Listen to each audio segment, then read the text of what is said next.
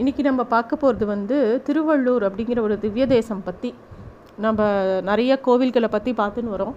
இது வந்து சென்னை பக்கத்தில் இருக்கக்கூடிய ஒரு திவ்ய தேசம் ஆழ்வார்கள் பாடின கோவில்களை திவ்ய தேசம் அப்படிங்கிற சொல்கிற வழக்கம்.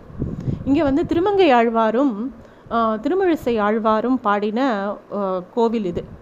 திருமங்கை ஆழ்வார் வந்து காசை ஆடை அப்படின்னு சொல்லிட்டு ஒரு பாசனம் பாடியிருக்கார். அதில் வந்து தையலால் மேல் காதல் செய்தானவன் வாழரக்கன் பொய்யில்லாத பொன்முடிகள் ஒன்பதோடு ஒன்றும். அன்று செய்த வெம்போர் தன்னில் அங்கோர் செஞ்சரத்தால் உருள எய்த எந்த எம்பெருமான் எவ்வுள் கிடந்தானே? அப்படிங்கிற ஒரு பாசனம் இது பாசுரத்தில் ராவணனை கொண்ட ராமபிரான் தான் இந்த எவ் திருவெவ்வுள்ள வைத்திய வீரராகவனா சயனிச்சின்ருக்கார் அப்படின்னு சொல்கிறார் இது வந்து இந்த தலத்தை பற்றி ஒரு புராணம் இருக்குது மார்க்கண்டேய புராணத்தில் நூறுலேருந்து நூற்றி பதினோரு வரையான அத்தியாயங்களில் இதை பற்றி பேசப்பட்டிருக்கு. கிரேதாயுதத்தில் புருபுண்ணியர் அப்படிங்கிற ஒரு அந்தனர் இருந்தார். அவருக்கு குழந்தை இல்- இல்லை. அவர் அவரோட மனைவியோட பத்ரிகாசிரமத்துக்கு போய் அங்கே வந்து ஒரு யாகம் புத்திரகாமிஷ்டி யாகம் பண்ணுறார் அப்போ வந்து சாலி யஜ்யம்னு பேர் புத்திரகாமிஷ்டி யாகம். அது வந்து சாலி அப்படிங்கிற ஒரு வகையான நெல்மணிகளை கொண்டு அந்த யாகத்தை பண்ணுறார் யாகத்தோட முடிவில் யாது யாக குண்டிலிருந்து மகாவிஷ்ணு பெருமாளே தோன்றி அவருக்கு என்ன வரம் வேணும்? அப்படின்னு கேட்க அவரும் தனக்கு புத்திர பேர் வேணும் அப்படின்றது கேட்குற தனக்கு குழந்தை வேணும் அப்படின்னு கேட்குற. உடனே பெருமாளும் உனக்கு கண்டிப்பாக ஒரு குழந்தை பிறக்கும். அந்த குழந்தை ரொம்ப புகழ் வாய்ந்ததாக இருக்கும் அப்படின்னு சொல்லி ஆசீர்வாதம் பண்ணுறார் அவருக்கு அதே மாதிரி ஒரு குழந்தை பிறக்கிறது. அந்த சாலி யஜ்யம் பண்ணினதுனால அந்த குழந்தைக்கு சாலிஹோத்ரன் அப்படின்னு பேர் வச்சு அந்த குழந்தைய வளர்த்துன்னு வர. அந்த சாலிஹோத்திரரும் வளர வளர ரொம்ப ஞானமும் நிறைய விஷயங்களும் அவள் அப்பா மூலமாக தெரிஞ்சுக்கிறார். பெருசான உடனே தீர்த்த யாத்திரைக்கு கிளம்புறார். அப்படியே அவர் வந்து நிறைய இடங்களுக்கு போய் நிறைய ரிஷிகளையும் நிறைய ஞானிகளையும் பார்த்துட்டே வரும்போது வீட்சாரண்யம் அப்படின்னு சொல்லப்படுற இந்த இடத்துக்கு வரார். திருவள்ளூர்னு இப்போ இருக்கக்கூடிய இடத்துக்கு பேர் வீ வீட்சாரண்யம் அரண்யம்னாலே காடுன்னு பேர். அந்த இடத்துக்கு வர அங்கே வந்து ஹிருதபாபநாசினி அப்படிங்கிற தீர்த்தம் இருக்குது அந்த குளத்துக்கு பேர் ஹிருதபாப நாசினி அப்படின்னு பேர். அங்கே வந்து தேவர்கள்லாம் வந்து நீராடிட்டு போகிறத பார்க்குற இந்த இடம் ரொம்ப வசதியான இடம் அப்படின்னு அவருக்கு புரியறது. அதே இடத்துல இருந்துட்டு ஒரு வருஷ காலம் அவர் வந்து தினமும் உபவாசம் வந்து பெருமாளையே நினச்சிட்டுருக்கார் அதுக்கப்புறம் ஒரு வருஷ காலம் கழித்து தை அமாவாசை அன்னைக்கு அந்த விரதத்தை போக்கேக்கிறதுக்காக அரிசி மாவு கொஞ்சம் எடுத்து பிரசாதம் மாதிரி பண்ணி அதை மூணு பாகங்களாக பிரிக்கிறார். ஒரு பாகம் பெருமாளுக்கு ஒரு பாகம் எல்லாருக்கும் விநியோகத்துக்கு ஒரு பாகம் தான் சுவீகரிச்சுக்கிறதுக்குன்னு பிரிக்கிறார். அதை எடுத்து அவர் சாப்பிடும்போது ஒரு வயசான பிராமண கிழவர் வரார். வந்து ரொம்ப பசிக்கிறது அப்படின்னு கேட்குறார். உடனே அவர் வந்து அதித்திகளுக்கு விநியோகத்துக்கு வச்சுருந்த பிரசாதத்தை கொடுக்குறார். அவர் இல்லை இது பத்தாது இன்னும் வேணும்னு கேட்கவும் தன்னோட பிரசாதத்தையும் கொடுக்குறார். கொடுத்த உடனே அவர் சாப்பிட்டுட்டு ரொம்ப அசதியாக இருக்குது நான் எங்கே படுத்துக்கட்டும்? எவ்வுள்ள கிடக்கட்டும்னு கேட்குறார். உடனே இவ்வுள்னு அவர் இரு அவர் இருந்த பர்ணசாலைக்குள்ளே காட்டார் பெருமாள் அங்கேயே போய் படுத்துன்றார். அவருக்கு வந்து தன்னோட வஸ்திரமா வந்து மேலே போத்தி விடுறார் சாலிஹோத்திர மகர்ஷி. வருணா வந்து பார்த்தா அங்கே பெருமாள் பெருமாள் இருக்கார். பெருமாள் அவருக்கு காட்சி கொடுக்குறார். அவர் வந்து அன்னிக்கு அன்னியிலிருந்து பெருமாள் வந்து அவருக்கு என்ன வரம் வேணும்னு கேட்க இங்கேயே இருந்து எல்லாருக்கும் அருள் பாலிக்கணும் அப்படின்னு கேட்குறார் சாலிகோத்திர மகரிஷி. பெருமாள் அப்படியே அங்கேயே காட்சி கொடுக்குறார். ஒரு பக்கம் ஒரு அவரோட திருக்கையால் சாலிகோத்திர மகர்ஷி தலையில் வச்சுட்டு இன்னொரு பக்கம் ஞான முத்திரையோட பிரம்மாவுக்கு உபதேசம் பண்ணுற மாதிரி திருக்கோலம் வைத்திய வீரராக கோவிலில். எம்பெருமானே தாமே வந்து முனிவர்கிட்ட கிங்கிருகம் படுக்க எவ்வுள் அப்படிங்கிறது கேட்டதுனால வடமொழியில் கிங்கிருகாபுரம் அப்படிங்கணும் தமிழில் எவ்வள்ளூர் அப்படிங்கிறவும் பேர் வந்தது.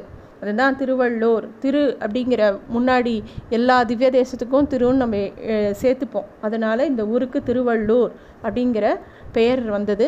பெருமாளுக்கும் வைத்திய வீரராகவன்னு பேர். எவ்வுள் கிடந்தான் அப்படின்னும் சொல்கிறது உண்டு.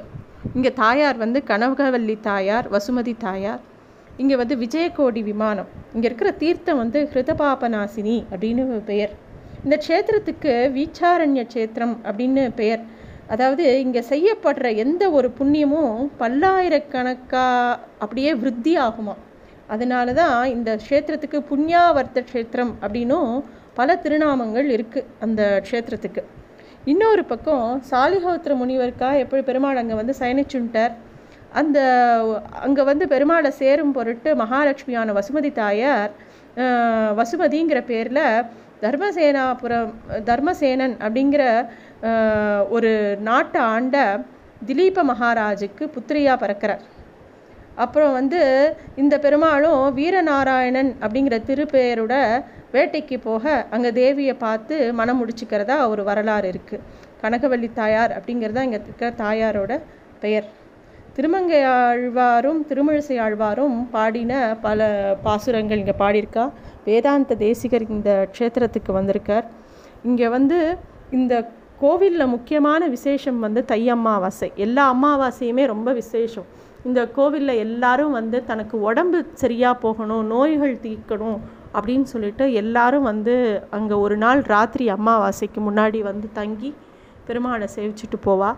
அது மட்டும் இல்லை அங்கே இருக்கிற குளத்தில் வந்து எல்லாரும் பாலும் இது வெல்லமும் கரைச்சி பெருமாளை வேண்டிப்பா. கோவிலுக்குள்ளே உப்பும் மிளகும் சேர்த்து பெருமாளை வேண்டிப்பா. ரொம்ப வரப்பிரசாதியான பெருமாள். இப்போவும் திருவள்ளூரில் இருக்கிற மூலவருக்கு வந்து சாலிஹோத்ர மகரிஷி எந்த மாதிரி வஸ்திரத்தை வந்து அந்த வயசான கிழவருக்கு போத்தி விட்டாரோ அதே மாதிரி பாப்ளி துணியில் சேப்பும் வெள்ளையுமா போட்ட கட்டப்பட்ட கட்டம் போட்ட ஒரு துணி தான் பெருமாளும் வஸ்திரமாக சாத்தின்னு இருப்பார் இப்போ போய் பார்க்கும்போது கூட சேவிக்கலாம்.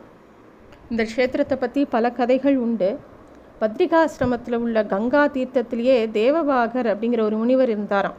அவர் மார்க்கண்டேய மகரிஷி கிட்ட சகல பாவத்தையும் போக்கவல்ல புண்ணிய தீர்த்தமும் மோட்சத்தை தரக்கூடிய பெருமாளும் யாருன்னு கேட்க அவர் வந்து இந்த கிருதபாபநாசினிங்கிற குளத்தையும் இங்கே இருக்கக்கூடிய பெருமாளையும் காமிச்சு கொடுத்தாராம்.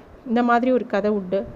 அதே மாதிரி கௌசிகன்கிற ஒரு அந்தணன் அவர் தான் அவன் வந்து பல புண்ணிய நீ தீர்த்தங்கள் நீராடிண்டு ரொம்ப வருஷம் நிறைய நல்ல விஷயங்களை பண்ணிட்டு இருந்தான் அப்போ வந்து ஒரு இடத்துல வந்து அவனுக்கு பசி வந்து சோர்ந்து போயிருக்கும்போது ஒரு சண்டாளன் அவனுக்கு வேணுங்கிறதெல்லாம் கொடுக்க அவனை அப்படியே கூட்டின்னு போகிறான் அவனோட புத்திரி அவனுக்கு நிறையா பணிவிட செய்ய அவன் அவளுடைய இருந்துடுறான் நித்தியமாக அப்புறமா கிழப்பருவம் வரும்போது இந்த கிருத்தபாப நாசினி இல்லை நீராடி அவன் உயிர் நீர்த்தானான் அவன் யமலோகத்துக்கு போகும்போது யமதூதர்கள் வந்து இங்கே கொண்டு வந்தோடனே யமன் அவளை பார்த்து சிரிச்சானான் இவன் தை அமாவாசை அன்னைக்கு ஹிருதபாப நாசினியில் நீராடினதுனால அவனை மோட்சத்துக்கு கொண்டு போய் விடு அப்படின்னு சொல்லிட்டாரான் இந்த மாதிரியும் சில கதைகள் உண்டு.